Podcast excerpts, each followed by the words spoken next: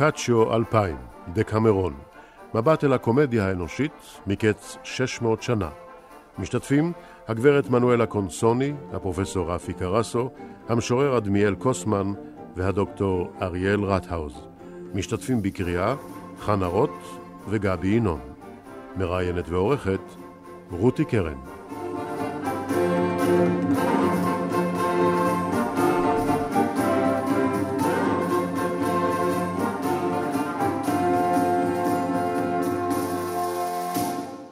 נשים נפלאות, גברים יקרים, שלום על כולכם. אנחנו ננסה בשעה הזו לקחת אתכם למקום אחר, לתקופה אחרת, לנתק אתכם מטרדות היומיום, מן השגרה, ולתת לרוח של תענוגות, שעשועים והומור לשרות עליכם. הכל בזכות הדקמרון, שפירושו ביוונית עשרה ימים, עשרה צעירים וצעירות ומאה סיפורים את המחבר ג'ובאני בוקאצ'ו. חבל שגם הוא לא יכול לשבת כאן איתנו, אבל כאן לצידי ארבעה אנשים נפלאים, אוהבי בוקאצ'יו. הגברת מנואלה קונסוני, שמרצה אמנם לספרות איטלקית בת זמננו באוניברסיטה העברית, אבל את אמרת לי, מנואלה, שאת בוקאצ'יו כל איטלקי נושם עם החמצן מיד שהוא נולד, נכון? לצידה דוקטור אריאל רטהאוז, העורך המדעי, ומי שהשלים את עבודת התרגום של גאיו השילוני במהדורה המחודשת שיצאה עכשיו בהוצאת כרמל. ושלום גם לך, פרופסור לרפואה רפי קרסו, וגם לך, המשורר אדמיאל קוסמן. שלום, שלום. אדמיאל, נדמה לי שאתה ואני היחידים בחדר הזה שלא ממוצא איטלקי. כן. אבל אנחנו ננסה לכפר על זה במהלך התוכנית. יש לי קצת רגשי נחיתות פה, איך שהם מדברים איטלקית, אבל... אנחנו נשתלב, אני מקווה. אני אהיה תלמיד טוב. אוקיי. תראו, רבותיי, אנחנו מדברים על ספר מלפני 600 שנה. וכשסיפרתי לאנשים... כשאני הולכת לעשות תוכנית על דקמרון, נצצו עיניהם וליקקו את, לש... את שפתותיהם בלשונם. אז מה יש פה בספר הזה שמצליח לעורר תגובה כזאת מאנשים? הספר הזה הוא ספר שמבחינתנו נכתב אתמול. הוא אקטואלי, הוא ריאלי, הוא עוסק בחיי האדם, בבני אדם, הוא עוסק בדברים שמטרידים את בני אדם, הוא עוסק בחשיפה של כל המיתוסים וכל השקרים וכל האמונות התפלות או הלא תפלות. הוא מפשיט את הממסד הדתי בעיקר, ומראה אותו כפי שהוא, ומראה שאתה יכול להיות נזיר או אתה יכול להיות כהן, אתה סך הכל בן אדם עם אותם חשקים ועם אותם יצרים. והוא מראה שלדעתי הוא ספר ההיסטוריה הטוב ביותר שנכתב על אותה תקופה, משום שהוא מראה מה באמת קרה ולא מה ניסתה הכנסייה להראות, ולא מה ניסתו הפוליטיקאים להראות, ומראה שכולנו אוכלים אותו דבר, ושותים אותו דבר, ורוצים אותו דבר, ומראה את הקלאסיקה אולי של, של המין האנושי, שלא השתנתה במאה אלף השנים האחרונות, אפשר להגיד. מנואלה? יחד עם זאת, אני גם חושבת שבכל זאת הוא ספר שנכתב אחרי המגפה השחורה.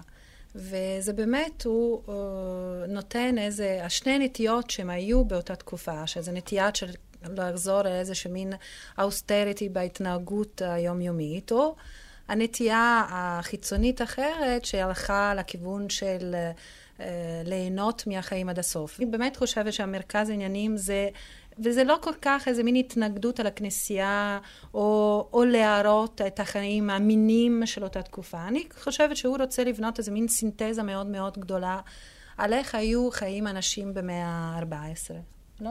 דוקטורט האוס. כן, כן, כל הדברים האלה נכונים, ואני רוצה פשוט להוסיף את העובדה שיש פה גם איזושהי סינתזה ספרותית מרשימה ועצומה.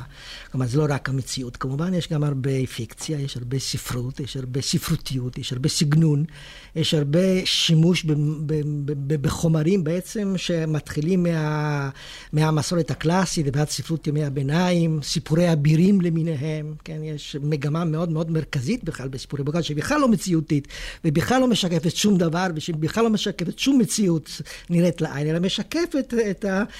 גישה אינטלקטואליסטית של, של איש משכיל מאוד, כי מדובר בסך הכל באחד מההומניסטים הראשונים, בכלל שפתחו כן, מגמה ב, ב, בתרבות האירופית בכלל. הקסם הגדול של הספר הוא בפירוש מה שאמר פה קודם פרופסור קרסו, זה הפתיחות הגדולה הזאת אל האדם במעלותיו ובעיקר אולי במגרעותיו, כן? על כל פנים בסינתזה של שני הדברים יחד. טוב, אז לפני שנדבר uh, על המיניות ועל הכמרים והנזירות והסגנון והלשון והתקופה, נתחיל אולי ממה שמניע את הסיפורים האלו, בכל אופן לדעתו של בוקאצ'יו, שפונה בפתח היום הרביעי ישירות לקוראים בהצהרה על אהבתו הגדולה, למי אם לא? לנשים. נכון.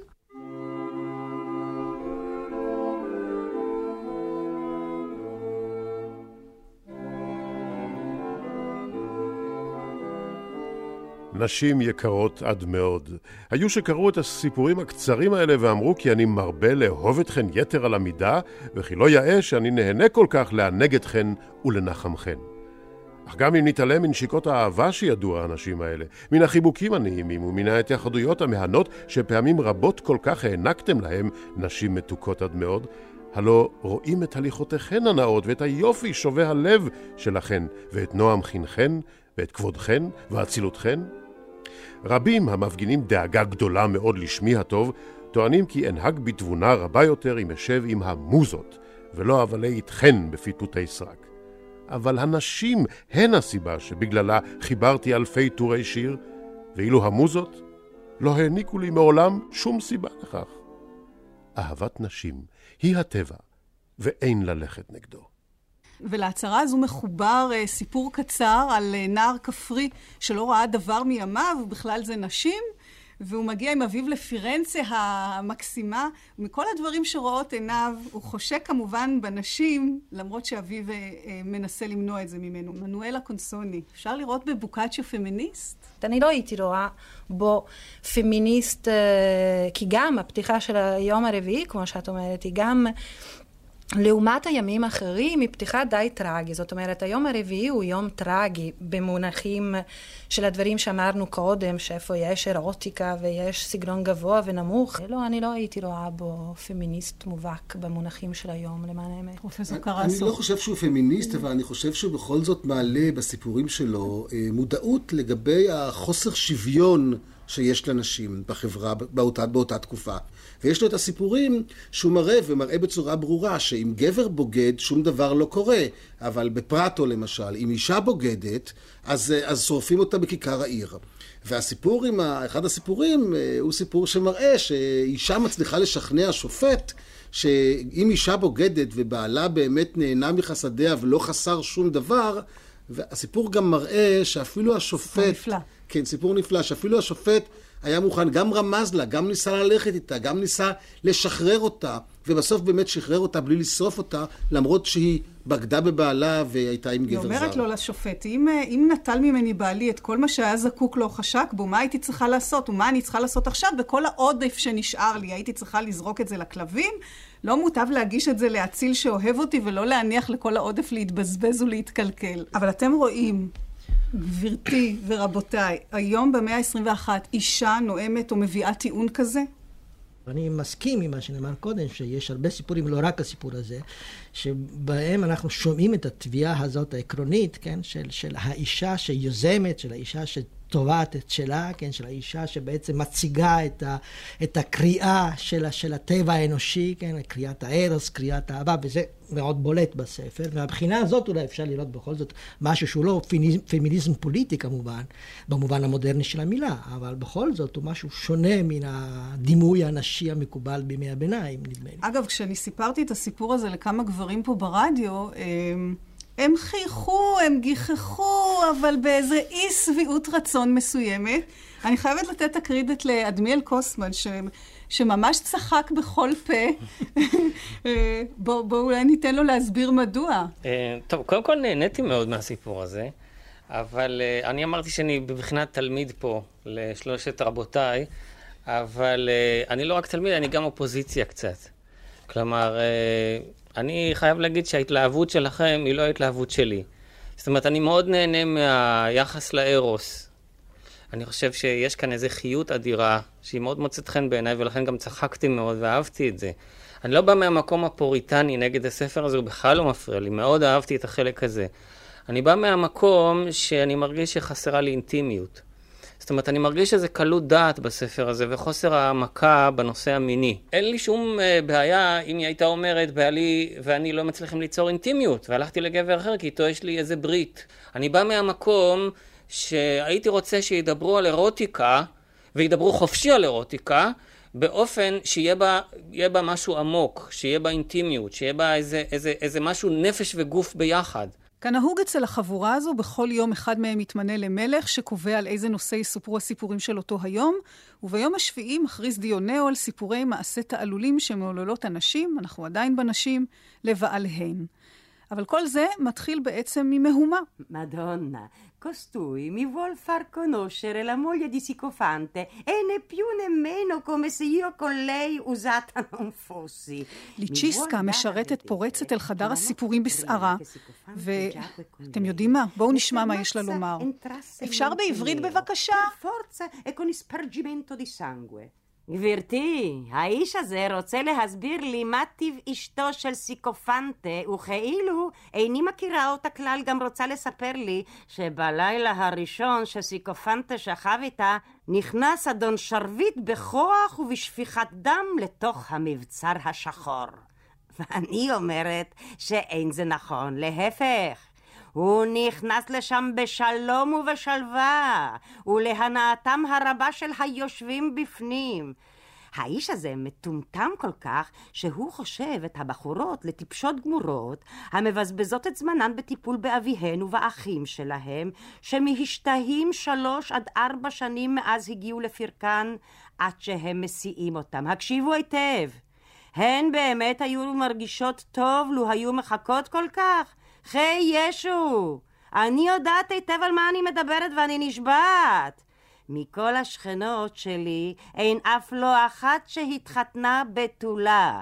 וגם על הנשים הנשואות אני יודעת יפה כמה פעמים ובאילו מעשים הן מהתלות בבעליהן.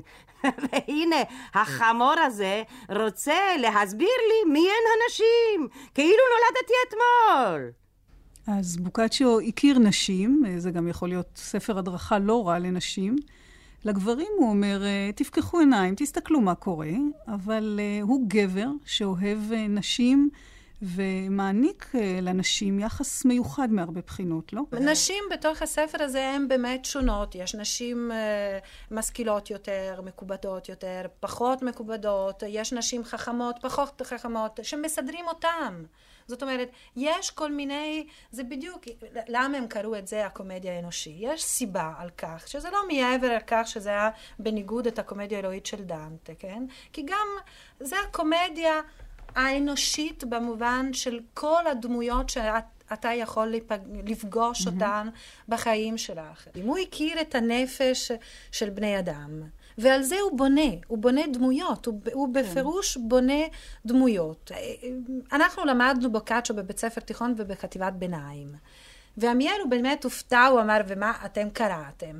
ואף אחד התייחס לספר הזה כספר, איפה יש פורנוגרפיה. זאת אומרת, אנחנו התייחסנו לטקסט, ובוודאי שהיו דברים שחייכנו בינינו כשהם דיברו על דברים שלא היינו מדברים עליהם בבית, אבל הגישה הייתה לגמרי של ללמוד סופר חשוב טוב, של המאה ה-14, לא, ולא... אני רוצה פשוט להוסיף שכמובן לא למדנו בדיוק את כל הסיפורים בדיוק, דרך אגב. היום. בוא נהיה, בוא נהיה, אני רוצה להגיד, אני רוצה נהיה הגונים. בסדר, אבל להגיד דבר... היו מקראות מאוד סלקטיביות. בסדר, אבל יחד עם זאת, דקלרון... אני הבנתי שהספר, אגב, הספר, אגב, בהקשר הזה הסלקטיבי, אני מבינה שהספר באמת גם בתקופות מסוימות היה ערוך כן, במהדורות מצונזרות. אני אגיד לך את האמת, אני לפני כמה ימים ממש הייתי אצל חברה, והיא הוציאה לי מהדורה של הדקמרון, אולי זה מעניין אותך. התחלתי לדפדף בו, ופתאום הצטבר שהוא פשוט מצונזר. כלומר, כן. בהתחלת המאה ה-20 כן, כן. הוא מצונזר, ויש פשוט מאוד הרבה סיפורים, הר... כן, די, אפשר לומר הרבה סיפורים, בוודאי כל הסיפורים היותר פיקנטיים, היותר מפולפלים, שבמקום הסיפור בא... תקציר, תקציר מדעי של הסיפור. אין ספק שהרבה מאוד מוסדות, בעיקר הכנסייה, מאוד לא אהבה אותו, משום שהוא חשף את פניה האמיתיים, בעיקר, לאו דווקא מבחינה מינית והתנהגות מינית של של אה, כמרים ונזרים שסך הכל הם בני אדם כמו בני אדם אחרים עם אותם רצונות ואותם יצרים, אלא גם הוא חשף את הדרך של אה, איסוף הכספים ואת העבודה לאנשים דרך האלוהים ואת כל הדברים האלה, שאגב הם אקטואליים עד היום כן, וגם אקטואליים בתרבות שלנו. לפי דעתי, כמה מהסיפורים הנפלאים של הספר הם דווקא לנושא הזה. כן, את הסיפור של צ'יפולה. צ'יפולה, שהוא אחד כן. צ'יפולה. פירושו בצל באיטלקית. כן. שפה, זה באמת כן. סיפור פשוט מאוד. נפלא, כן. אחד הפ- הפסגות של הספר, וזה באמת על הנושא הזה, כן, על- איסוף כספים על ידי. דרשן מקצועי ומאוד בהחלט מניפולטור מניפולטור, ומצליח. כן. עכשיו, אני רוצה אה, להבהיר פה נקודה אחת, אנחנו אה, נראה לי מסתובבים במעגל, יש איזה מין אה, רצון ככה להכריז, תשמעו, זה לא ספר מיני ואתם צריכים להבין אותו גם בהקשרים אחרים. אוקיי, בסדר, אמרנו. אבל המין קיים פה בנדיבות, הוא, שורה על הספר. אה, הוא אה, הקשר אסוציאטיבי כמעט ברור למי שפה תגיד דקמרון, זה מה שעולה לו בראש. טוב, אנחנו זה- לא זה- נתעלם. סליחה, סליחה, פה אני חייב ממש להגיד, להגיב. כלומר, כן, זה שזאת. האסוציאציה מקובלת, זה לא אומר שאנחנו צריכים בכלל ל- לתת. גיבוי בכלל. אוקיי. להפך, אני חושב שאנחנו צריכים בדיוק ל- להיאבק באסוציאציה, בקלישאה הזאת. כן, אוקיי, אני לא בסדר. חושב שזאת קלישאה, זאת עובדה. בספר ישנם סיפורי זימה. כן, אבל אם בספר אתה- ישנם סיפורים מיניים. כן, אף אבל אחד השאלה- לא ישכנע אותי בהדבקת זנב לאישה, כשהכוונה היא לעבר מין, שמדובר על, על תיאוריות, על דברים לא, אחרים. בסדר, אבל אבל... אף אחד אבל לא זה- אומר את זה. אבל- אבל- אני, אם מותר לי לעשות פשרה, אז אני אגיד, אה, את העניין שאתם אה, מלמדים אותנו, אני חושב שאנחנו מקבלים, רק רותי רוצה להתרכז עכשיו בחלקים. נכון. בואו נהיה ישירים, מה הבעיה לא, כאן? לא, בסדר, אז בסדר. אם אנחנו רוצים לקרוא, ואני לא רוצה להגיד שזה הספר, אין סיפורים שהם סיפורים אירוטיים, אבל בספרות ימי הביניים היה מאוד מקובל לדבר על מין. זאת אומרת, זה, זה נראה לי קצת קריאה מגמתי. לצמצם את זה בצורה הזאת. אם מותר לי לחדד את השאלה של רותי, ושוב, אני רוצה להבין את מה... קוסמן, כן. כן. אני רוצה לשאול ככה, האם זה נפוץ בספרות הזאת, שהתעסקה עם מין, לתת לגיטימציה לתאווה הנשית? למשל, כשבדקתי במקורות יהודיים, גם של ימי הביניים, אבל גם בתקופה העתיקה בספרות חז"ל, את היחס לתשוקה של האישה וללגיטימציה, לתת לה מיניות, אז זה מדהים לראות תופעה הפוכה. זאת אומרת, החכמים הרבה פעמים השליכו על אנשים את התאווה שלהם. זאת אומרת, את הפסוק המפורסם, ולשך תשוקתך, הם פירשו שלאישה יש הרבה יותר תאווה מלגבר. יש סיפורים, כן, יש סיפורים כאלה מקודם, בספרות ימי הביניים מטפלים במין, אבל אין כל ספק שהוא פה נותן סיסטמטיזציה אדירה של כל הנושא הארוס בימי הביניים, כן, בימים מאוחרים, ואין ספק שבסיסטמטיזציה הזאת, הארוס של האישה, כן, מוצא איזשהו מקום, מיוחד. כן, מיוחד. אנחנו נחזור אבל לסיפורי הקונדס, כי הבטחנו לעצמנו ליהנות בשעה הזאת. שני סיפורים. אחד, אה, סיפור החבית הידוע, גם מעיבודו של פזוליני לסרט, זוכרים? אה, גבר מפתיע את אשתו באמצע בילוי מאהב צעיר, היא מספרת לו שזה קונה לכד הגדול בביתם, ואז אה, מבקש הקונה במרכאות מן הבעל לנקות את פנים החבית, הבעל צולל פנימה ומקרצף, ובינתיים מתעלסים אשתו ומאהבה על דופנה החיצוני של החבית. אה, ועוד סיפור דומה, שהוא שיאו של היום, ה- היום הזה, הוא בעל שמשתכנע שעץ האגס עליו הוא יושב מחושף, ולכן כשהוא רואה את אשתו ומאהבה מתעלסים ממש תחתיו, הוא מאמין שאלו רק חזיונות שווא. תגידו לי, הם באמת היו כל כך אידיוטים הגברים? זה נשמע באמת די טיפשי, שאדם יוכל, בוא נגיד, אה, לחשוב. לחשוב, כלומר, או להיות אה, באמת מרומה בצורה כזאת, כן? אבל זה מוכיח באמת ש, שבאמת, שבוקאצ'ו מביא לא רק חכמים, אלא גם טיפשים, ולא רק ריאליזם צרוף, אלא גם לפעמים דברים שהם אה, יותר לתפארת הפרוזה או לתפארת הסיפור מאשר לתפארת המציאות. כן? פרופסור אי אפשר קרסו. להתעלם מהעובדה שבוקאצ'ו רצה גם שאנשים ייהנו. כלומר, יש בזה גם ספר כאין ספר בדיחות או ספר חידוד, או ספר ש- ש- שמיועד להצחיק את האנשים. ישנו עוד סיפור שמראה עוד יותר עד כמה הגבר יכול להיות טיפש, על אותו אה, נזיר שבא לחבר שלו שהייתה לו אישה יפה, ואגב, הנשים שם תמיד מאוד מאוד מאוד יפות. ואמר לה, ש... ואמר שהוא יכול להפוך את האישה לסוס. כן? לסוסה. והאישה אמרה, זה נהדר, אני ככה בבוקר אוכל לעזור לך, בעלי היקר, ללכת לעבוד בתור סוסה בשדה, ובערב תכשף אותי ואני אחזור חזרה, אה, חזרה ואהיה אשתך היפה. והנזיר אה, היה צריך להפוך אותה לסוסה, והחלק הקשה ביותר היה לחבר לה את הזנב, והכישוף הפסיק ברגע שהבעל דיבר. ובאמת הבעל התחיל לתפוס מה שקורה רק כשחיברו את הזנב. רק כשהוא ראה שהזנב הודבק נמוך מדי. נמוך מדי, כן, זהו, נכון. רק כשהזנב הודבק נמוך מדי, לא שהזנב הודבק במקום הנכון.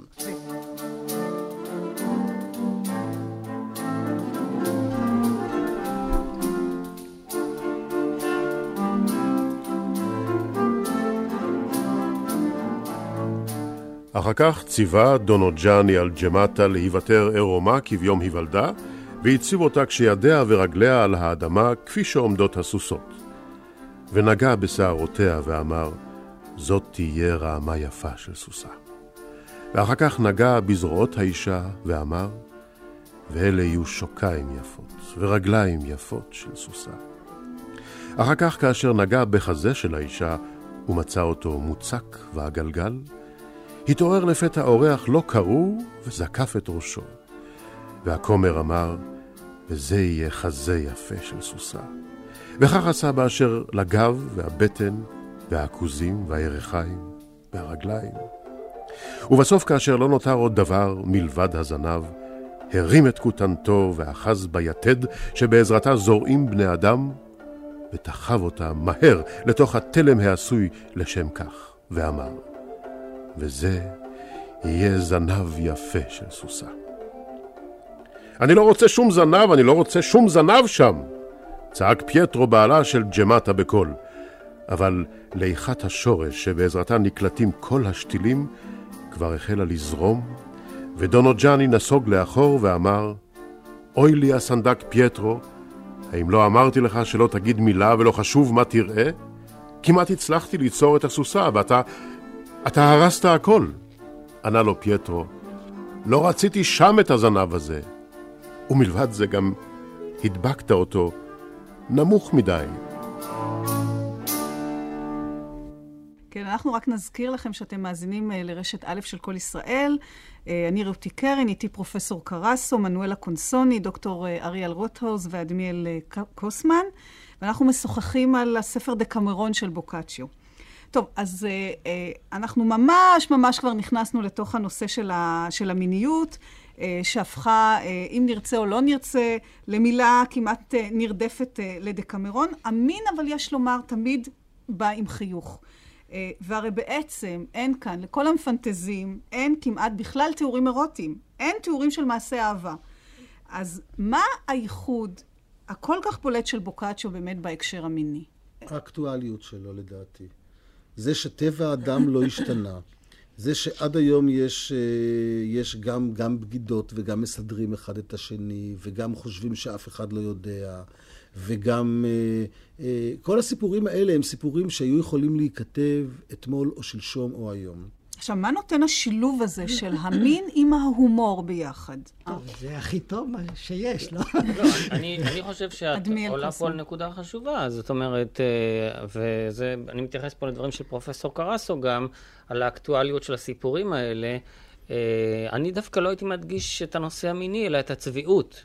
זאת אומרת, הספר הזה הוא ספר שלועג לצביעות. הוא בעצם מבקש אמת לפי דרכו, דרך ההומור, דרך הבדיחה. גם כשהוא מדבר על מין, אז הוא מדבר על זה שמתחת לגלימה אנחנו בני אדם. אז למה אתנו צריכים את הגלימה בכלל? למה לא נהיה מה שאנחנו? בין אצל נשים, בין אצל גברים, בין אצל כמרים, בין אצל אנשים פשוטים. אני רוצה אה, לדבר על זה שהוא לא כל כך ספר ריקני, גם בחלקים האלה של הבדיחות, משום שכשמקלפים את הקליפה הזאת של ההומור הכאילו גס, מגלים את בקשת התמימות, היכולת להיות ישיר, פשוט, אמיתי, ובעצם, זה בעצם ספר דתי. לפי איך שאני רואה דתיות. כלומר, דתיות בעיניי היכולת להיות פשוט, אמיץ, ישר, ובעצם המפגש עם האלוהי, המפגש עם האלוהי תמיד צריך להיות דרך המקום של הפשטות, הישרות, וכל דבר שהוא גלימה שמכסה, היא, זה ההפך מדתיות. אה, ההומור מושג, אגב, וייתכן ששם אולי נמצא המפתח, לא רק בעלילה המשעשעת, אלא גם בדרך בה היא מוגשת, בצד הלשוני הפרוע בה. הספר עמוס בדימויים אירוטיים חזקים, שרבים לקוחים מהעולם החקלאי. יש הרבה לחצוב, לטחון, לחרוש, לדוש, לדוש, לדוש. לזרוע בתלם. יש סיבה, דוקטור אז מדוע נבחרה דווקא קבוצת הדימויים הזו? לפעמים אלה, אלה ביטויים שנמצאים במקור, לפעמים אלה התאמות של המתרגמים, עבדנו כמה אנשים על הספר הזה, לאפשרויות של העברית, למסורת מסוימת שקיימת גם בעברית, כמו לדוש, בוודאי לטחון, כן? ביטויים כאלה שאנחנו היינו צריכים באמת לחפש מגוון די רחב של מטאפורות אירוטיות, כן? ולפעמים אנחנו שאבנו פשוט מאוד ממה שקיים. קודם כל, התקופה היא תקופה של ימי הביניים, תקופה חקלאית. אלה היו הדימויים של התקופה. אנשים היו חקלאים. אבל גם זה... היום זה מדבר אלינו, שאנחנו אומרים לדוש היום, ולטחון זה... וגם היום כשאנחנו אומרים ש... לדוש ולטחון, למרות שאנחנו כבר... נכון. משום, ש, משום שזאת פעולה שהיא פעולה אה, לא אלקטרונית, לא, היא, היא פעולה גופנית. עיבוד, לאבד את האדמה, זה הייתה להפרות את האדמה, גם מבחינת הסיפור וגם מבחינת הקונספט. להפרות את האדמה ולהפרות את האישה זה היה אותו דבר. עם האדמה ואישה זה גם אותו דבר. עולם הדימויים היה עולם של טבע, היה עולם של פעילות חקלאית. בכל הדימויים, גם המשפחתיים וגם, ה... וגם המיניים כמובן. אדמיאל, אתה מכיר סיפורים דומים uh, במסורת הסיפורית שלנו, אז בוא אולי uh, תספר אחד מהם. אה, ואחר כך נשמע את הסיפור המקביל ששנינו מצאנו בדקמרון. כן, אני באמת רוצה לספר כאן סיפור קטן, אבל אני רוצה להדגיש שהוא לא... אני לא בא להדגיש את צד הדמיון, אלא דווקא את ההבדל. מסופר בתלמוד, במסכת קידושין, על רב חייא בר אשי, שהחליט, שאני אספר את זה במילים שלי, החליט שהוא מלאך ויכול להימנע מיחסי מין עם אשתו, והוא פרש מאשתו. וכעבור כמה שנים, היא לא ידעה מה קורה לו, אבל היא שמעה דרך איזה סדק בדלת שהוא אה, נופל אפיים, זו תפילה שמתפללים אותה רק בשעת מצוקה גדולה, ומתפלל לאלוהים שיציל אותו מיצר הרע, כלומר מניסיונות מינים, כלומר רואה במצוקה נוראית. ואז זה היה בשבילה כמו מכת ברק, איך זה יכול להיות דבר כזה? היא חשבה שהוא כבר נהיה מלאך, כבר כמה שנים שהוא פרש ממנה. ובואו נזכור שבמסורת היהודית הוא חייב להנות אותה מבחינה מינית, זאת מצוות עונה, אפילו אם יש ילדים. אז מה, מה הוא עשה כאן? והיא, אה, כדרכן של נשים חכמות, גם כאן מתייחסים לנשים כחכמות יותר מאשר גברים, אה, פשוט אה, במקום לדבר איתו, כי הבינה שהוא די אטום, ומדובר על רב גדול, רב חייא בראשי, נקטה בתכסיס. יום אחד הוא יושב בגינה ולומד תורה, בבוסתן, והיא התחפשה לזונה. באופן מאוד פרובוקטיבי, והסתובבת שמה, מטיילת לה בתוך הגינה, והוא ראה אותה, הוא נהיה המום לגמרי, הוא לא הכיר את אשתו, הוא חשב שהיא זונה. אז הוא אומר לה, מי את? אז היא אומרת לו, אני חרוטה. חרוטה זה שם של יצנית מאוד מפורסמת באותו מקום. אז uh, מיד הוא מוציא את הארנק, הוא מוכן לשלם, הוא כולו התלהט. אז היא אומרת לו, תראה, גמרתי את עבודת היום שלי, אני כבר כסף לא צריכה. תעלה לראש העץ שם, תוריד לי את הרימון, תטפס. עכשיו תחשבו, רב, ראש ישיבה, נשוא פנים, זה אולי מבוגר. כסף הוא עוד יכול לשלם, אבל לטפס לראש האילן, להביא לה את הרימון, כתוב במילים פשוטות, קפץ והביא לה. טיפס כמו ילד קטן לראש ה... כן? והוא הביא לה את הרימון, ועשו מה שעשו בגינה, ואחר כך היא רצה מהר, החליפה את הבגדים, עכשיו היא עם סינור במטבח. הוא כולו בדיכאון, נכנס הביתה, ומתיישב על בולי העץ לפני שהיא מדליקה. בעצם מה הוא אומר לה? תשרפי אותי. תעלי אותי למוקד. תעלי אותי, כן, באש הגיהינום, שהוא מרגיש בפנים. והיא אומרת לו, מה, מה זה? מה קורה לך? מה עובר עליך? אז הוא אומר לה, הסיפור אומר, כך וכך היה מעשה, סיפר לה מה שקרה עם הזונה בגינה. אז היא אומרת לו, נו, מה העסק הגדול? זה הייתי אני. ואז הוא, הסיפור מסתיים באיזה אופן כזה מיוחד, והוא אומר לה, אבל בכל אופן, אני לאיסור התכוונתי. הסיפור הזה מספר על רב חייא בר אשי מנקודת ראות מאוד ביקורתית. והוא שייך לרצף גדול של סיפורים שמספרים על גברים שפרשו מנשותיהם, וכולם נגמרים או באופן טרגי או באופן, באופן מאוד לעגני כלפיהם. וההלכה היהודית מחייבת אותם לקיים יחסים עם נשותיהם ולספק את נשותיהם. במסגרת הזאת הפרישות היא חטא, היא פרישות מאלוהים. כלומר, אלוהים נמצא, כמו שאני תמיד אומר, באופן פרובוקטיבי, אבל זאת האמת, במיטה. כמו שהוא נמצא במטבח, כמו שהוא נמצא בחינוך, כמו שהוא נמצא בגן הילדים. עכשיו, יש כאן סיפור, אלמנטים מאוד דומים, נגיד, לסיפור שאנחנו מכירים ביום השני, בסיפור העשירי למשל. כן, שחשבתי על הדמיון הזה בין הסיפורים, כאן שיש כאן גם אה, אישה שלא מסופקת מבעלה, כי הוא מחליט אה, שכל אה, יום בלוח השנה זה או צום או יום קדוש או שישי או שבת. הסיפור יש לו איזה רקע קצת דומה, והסיפור מספר פה על אישה ש... יודעת לי באיזשהו שלב לתבוע את שלה, ועוברת פה לאיזה גבר היא אחר. נחטפה, אומנם היא נחטפה, נחטפה. אבל היא למדה על ידי. החטיפה מה היא-. מה היא באמת רוצה. אילו הענקת לפועלים העובדים באחוזותיך חופשות רבות כפי שהענקת למי שהיה צריך לאבד את חלקת אדמתי הקטנה, כי אז לא היית קוצר אפילו גרגיר חיטה אחד בלבד. בעיניי נראית תמיד ככרוז המכריז על חגים ומועדים ועל צומות וערבי חג, כי את אלה ידעת על בוריים. והנה נקרא לפניי האיש הזה, וכאן מבעד לדלת הזו לא נכנסו מעולם ימי שבת ושישי וערבי חג ועונות השנה וארבעים הימים הארוכים כל כך, להפך. כאן עובדים יומם ולילה, וטוחנים בלי הרף. פגינו מחזיק אותי בזרועותיו כל שעות הלילה ונושך אותי.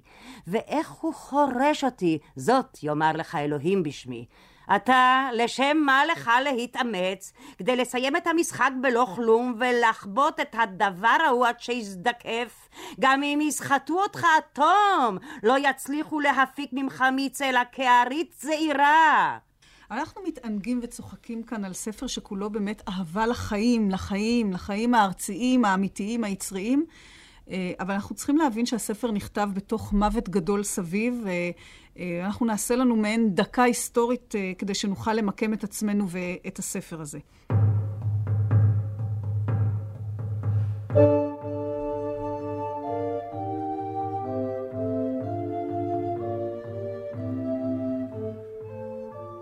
בשנים שבהן כתב בוקאצ'יו את דקמרון, נכחדה שליש מאוכלוסיית אירופה. כ-20 מיליון איש מתו ממחלת הדבר, המוות השחור, כפי שכונתה המגיפה. המאה ה-14 הייתה תקופה אלימה, מיוסרת, נבוכה, מעונה ומפורקת. רבים סברו שזהו ניצחון השטן. תוהו ובוהו כלכלי, אי שקט חברתי, ספסרות, מוסר מושחת, עליצות מטורפת, הוצאות ובזבוז, מותרות, הוללות, היסטריה דתית וחברתית, חמדנות, תאוות בצע ומנהגים נלוזים. היה זה עידן של שקיעה מוחלטת, משטרים התפרקו, האבירות לא סיפקה הגנה, הכנסייה נתונה הייתה לענייני החומר ולא לענייני הרוח. הערים שקעו ביריבויות קשות ונחלקו במלחמת מעמדות. האוכלוסייה המצומצמת לא התאוששה. ראוותנות ועושר מופגן הוקצנו במחצית השנייה של המאה כמו התרסה נגד חוסר הביטחון הגובר והולך בחיים. החיים היו אלימים ומגוונים. המאה ה-14, הרת הפורענויות, נדף ממנה ריח מעורב של דם וברדים.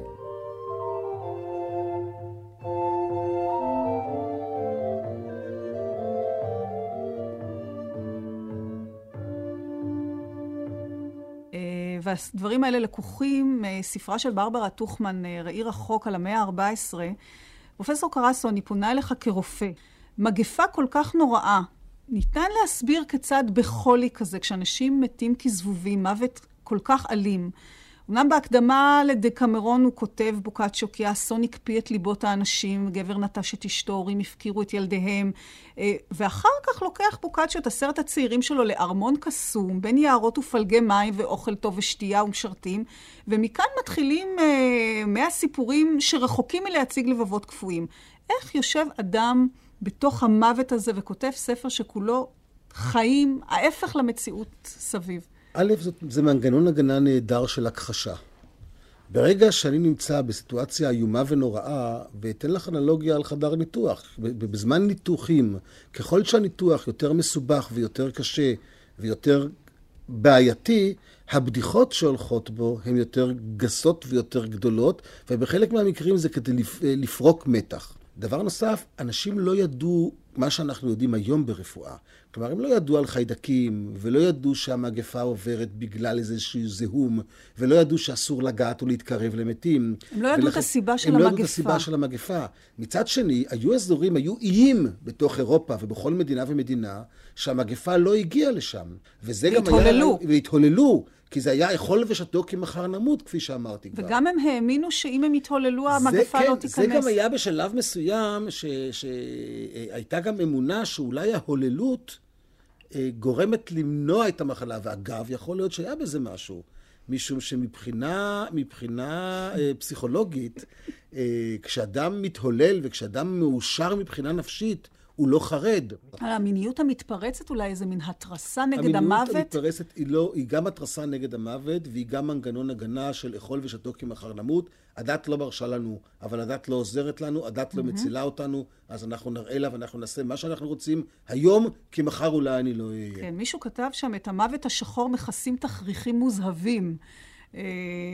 אה, אבל אולי זו גם אה, האלטרנטיבה של האומנות לחוסר האונים שנגד המוות. כן, אם האם הוא, הוא אמר, הנה, תראו, שמעו, אין לי מה לעשות. זה מה שיש לי לתת, זה מה שאני יכול לעשות, אי אפשר להילחם במגפה. הדרך שלי להילחם במגפה זה לכתוב ספר כזה. כן, אני חושב שזה אחד המסרים הברורים של הספר, הדרך היחידה באמת. זה מה, מה שבעצם המעשה הזה של הקבוצה הזאת, ש...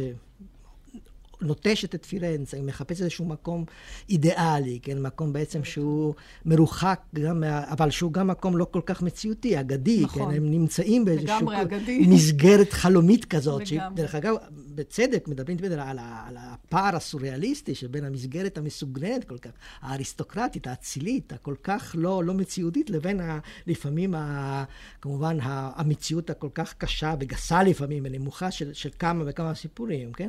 אז אין ספק שיש פה איזשהו ממד ספרותי, כלומר שיש איזושהי אלטרנטיבה אומנותית ספרותית למה שקורה, מפני, מפני המוות. האם אין כאן התרסה נגד הכנסייה במצב של ייאוש כזה, כמו שפרופסור קרסו אמר? כאילו, אתם לא הושעתם אותנו בכל ה... צומות, כמו שהוא אומר כאן, mm-hmm. וכל מה שעשיתם לנו, סיגפתם אותנו, ותראו לאן זה הוביל. האם אין כאן איזו התרסה, איזו התנוצצות של כפירה? אולי דת השטן יותר טובה מדת האלוהים במקרה הזה. כמה שנים לאחר מכן, כמה שנים לאחר שהוא כתב את הספר הזה, הוא בכלל הצטרף למסדר דתי. הוא היה כן, כומר, כן? כן? אז או שאנחנו מדברים במונחים שהאיש השתגע. הוא ידע איך כמרים חיים. ואיזה סיפורים הוא כתב אז? הוא כתב סיפורים, כמובן, סיפורים פחות מרתקים. אבל כתב, כתב. לא, אני אומר, אז כמובן יש גם איזושהי התפתחות רוחנית. זה לא אותו בוקאצ'ו כמובן, זה אולי הוא חסר ביצוע, מה שתרצו, אבל הוא גם אדם, בסך הכל, שחי בזמנו, הוא בפירוש אדם שהוא שייך לתקופתו לאמונותיו, אבל הוא אדם בעל יכולת הסתכלות כנה. כן. כן, בתוך האמונות האלה, וזה אני חושב יחד ש... עם זאת, הטרט שנטו, כפי שמכנים האיטלקים כן. את המאה ה-14, הייתה תקופת פריחה של הספרות האיטלקית. אה, היא זכתה להיקרא, נדמה לי, האלבונו סקולו, נכון? הדור... סקולו. סקולו, סקולו.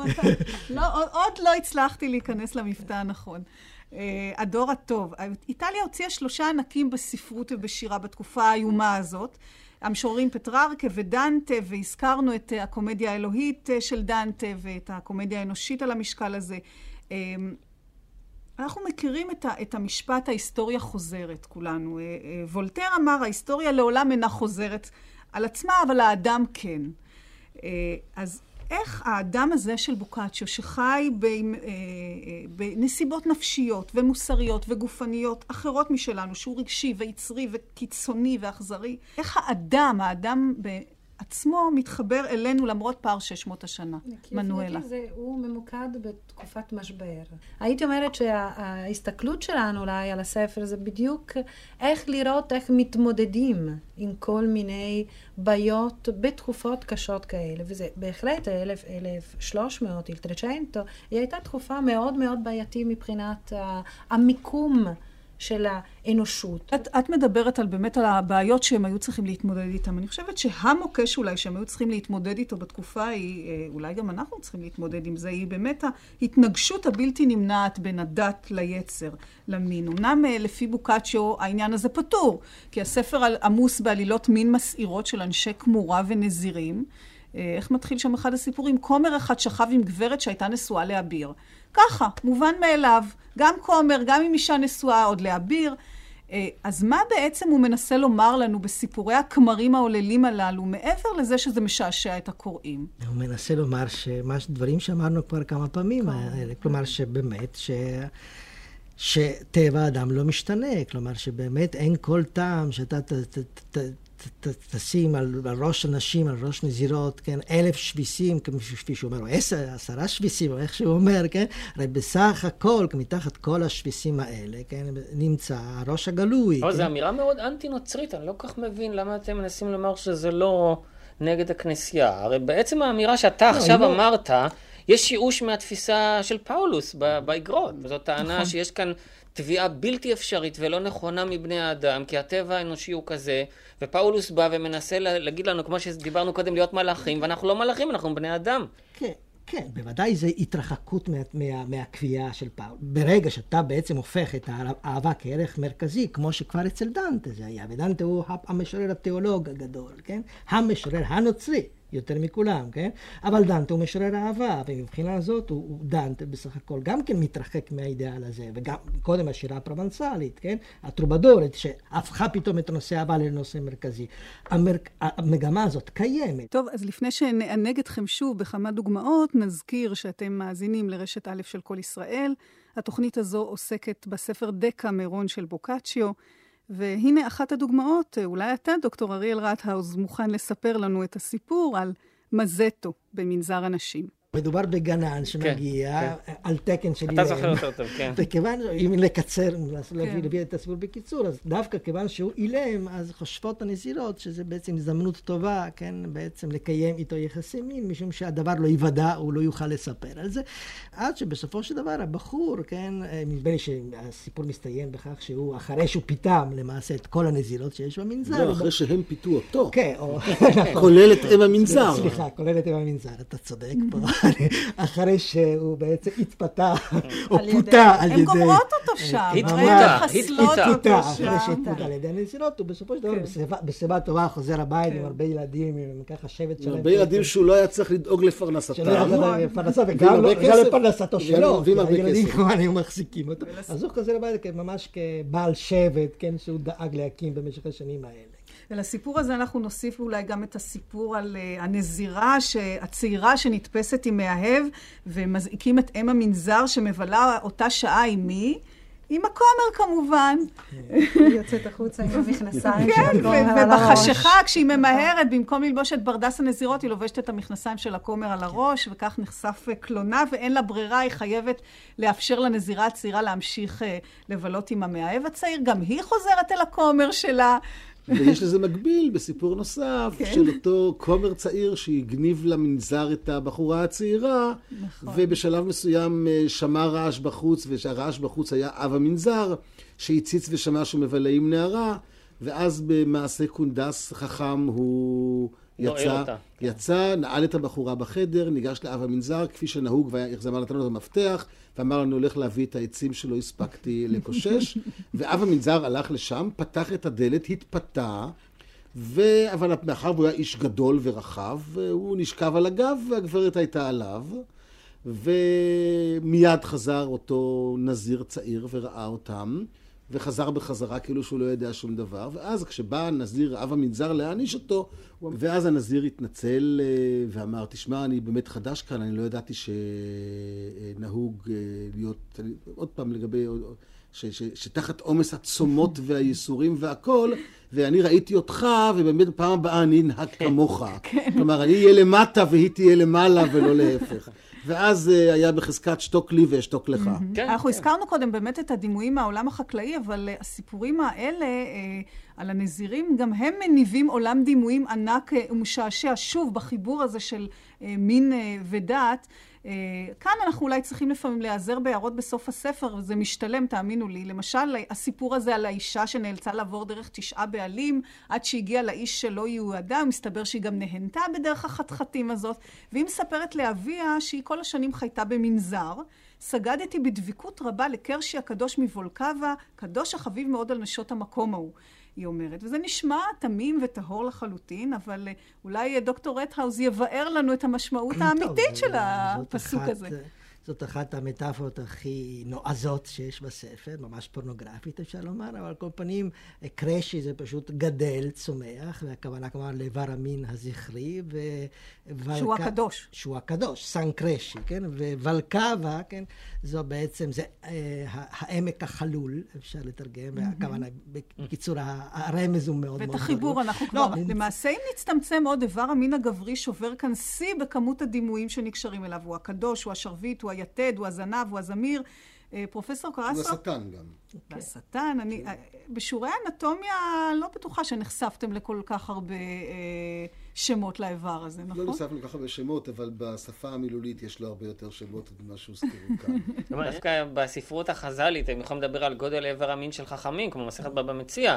מה היה הגודל של זה, מה היה הגודל של זה, מדברים על זה באופן חופשי לגמרי. אני הייתי מכניסה עוד אלמנט. זה נכון כל הסיפורים שאנחנו סיפרנו ודיברנו עליהם כאן, אבל יש תמיד איזה מין משל בסוד. זאת אומרת, יש הסכמה מוסכמת, יש חוכמה רבה, יש תחכום, זה לא אף פעם uh, for the sake of של הדבר עצמו. זאת אומרת, זה נכון, זה מין, אבל מין כתשובה מול דת. אני חושבת שכמרים הם שייכים לחברה, זה לא שהם מחוץ לחברה. כן. בוקאצ'ו בהחלט ראה את זה, הוא הרי לא אמר לכמרים אל תעשו את זאת זה. אומרת, יש חלקים בספר איפה הכמרים הם לא מופיעים. כן. זאת אומרת שהם לא הדמויות אה. המרכזיות, כן? אה, איך, איך זה האח רינלדו, הנזירים עושים דברים כאלה? שואלת אה, אישה הרה את הנזיר שחומד אותה, ו- וכשאנחנו שאלנו קודם מה, מה, מהו החיבור הזה, בוקאצ'ו בוחר לתת את התשובה מפיו של אותו נזיר, שאומר לה, גברתי, כשהגלימה לא תהיה עליי עוד, כי אני פושט אותה בקלות רבה,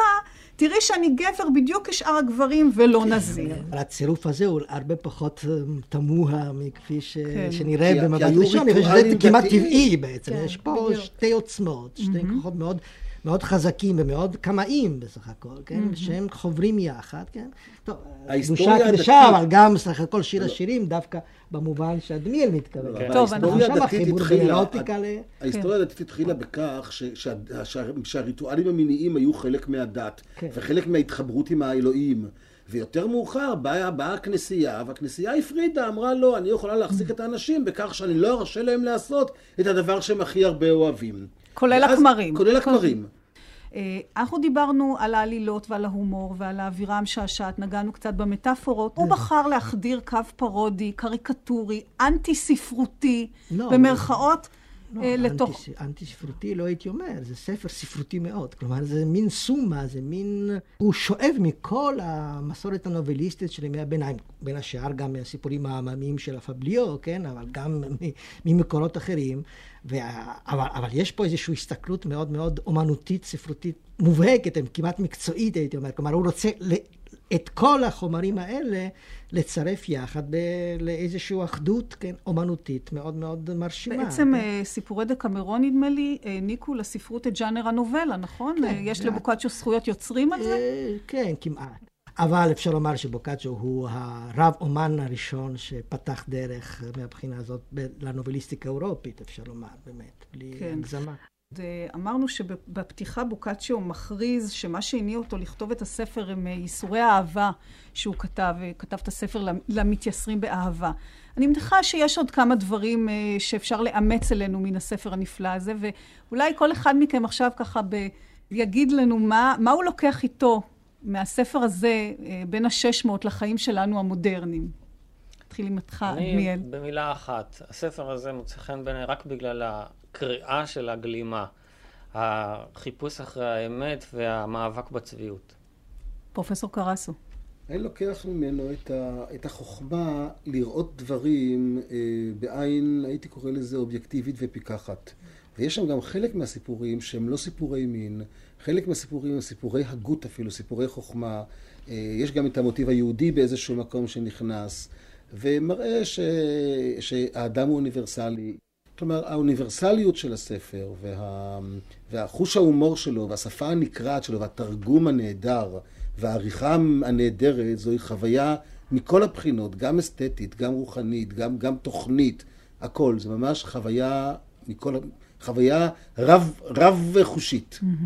נמנואלה קונסוני. אני לוקחת איתי את היום הרביעי, שממנו לא דיברנו, דווקא על איסורי אהבה, על האהבות הטרגיות של נשים שהן בכלל לא אישה גברים, אישה איטלקייה. שהן אה, אוכלות את הלב של האהוב. של האהוב. באמת? ואני באמת אה, לוקחת את החוכמה המפליגה שישנה ב- בספר. כן, כן, דוקטור אני רטהאוס. פחות או יותר לוקח את אותם הדברים שפרופסור קרס לוקח איתו. כלומר, את ההסתכלות המפוכחת הזאת, כלומר, היכולת הזאת להיות כל כך חכם מול החיים, כן? כלומר, לראות את האדם במלוא מורכבותו, אני חושב שזה הדברים, זה הדבר הכי מרשים בספר הזה. כן. אה, ועכשיו באמת לסיום, אנחנו נקנח בעוד סיפור אחד, שהוא לדעתי שילוב מופלא של שיא התום, הזך, הטהור, בחיבור הנהדר שרק פוקאצ'ו מפליא לעשות עם ההכרה ביצר ובעוצמתו, והחיבור הזה שהופך בעצם לידיעת האלוהים, בין אם בחיוך ובין אם באמת. זה הסיפור על אליבק, שנעשית לנזירה מתבודדת, יוצאת אל המדבר. הזכרנו כמה פעמים את הסיפור הזה. הנזיר אוסטיקו מלמד אותה איך מחזירים את השטן לגיהנום, אה, וכך לומדת אליבק לדעת את האלוהים. אה, היא מתפשטת, הוא מתפשט, ואז אה, הוא אומר לה, הדרך הטובה ביותר לעבוד את האלוהים, בתי, היא להחזיר את השטן לגיהינום. אמור לי, רוסטיקו, ומהו הדבר שאני רואה מגיח ממך החוצה, ולי עצמי אין משהו דומה לו? זה השטן עליו דיברתי, בתי. את יכולה לראות עכשיו איך הוא מציק לי, עד שאיני יכול לסייתו עוד. השבח לאל שהשטן הזה אינו נמצא אצלי כלל. אכן, אך לך יש דבר אחר אשר אין לי בדיוק באותו המקום שאצלי. ומהו? אצלך מצוי הגיהינום. ואם תרחמי עליי ותניחי לי להחזיר את השטן לגיהינום, תקלי עליי מאוד, וכן תעבדי היטב את האל ותעשי הטוב בעיניו. הבה נלך ונחזיר את השטן לגיהינום, ואחרי המעשה יניחני לנפשי.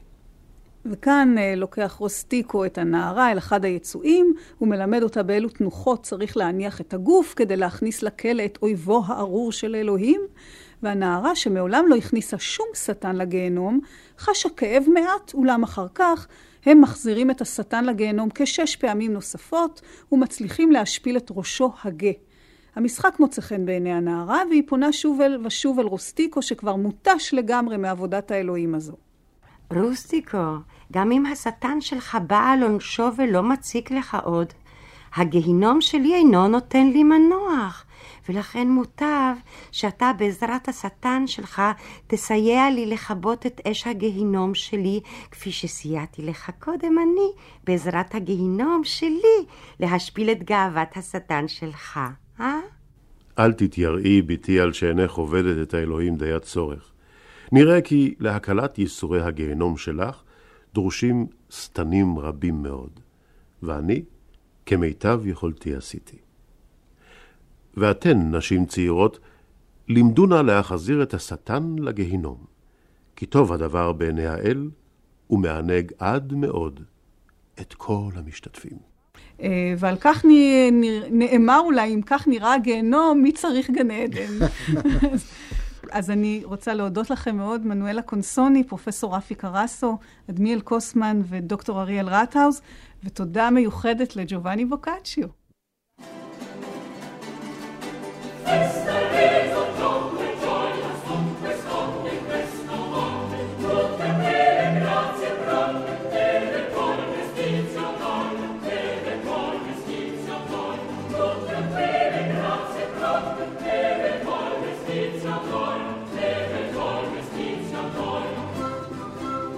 האזנתם לתוכניתה של רותי קרן, בוקאצ'יו 2000, דקמרון, מבט אל הקומדיה האנושית מקץ 600 שנה.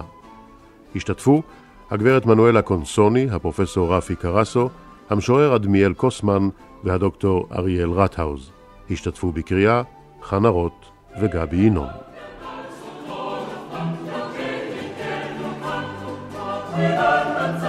Thank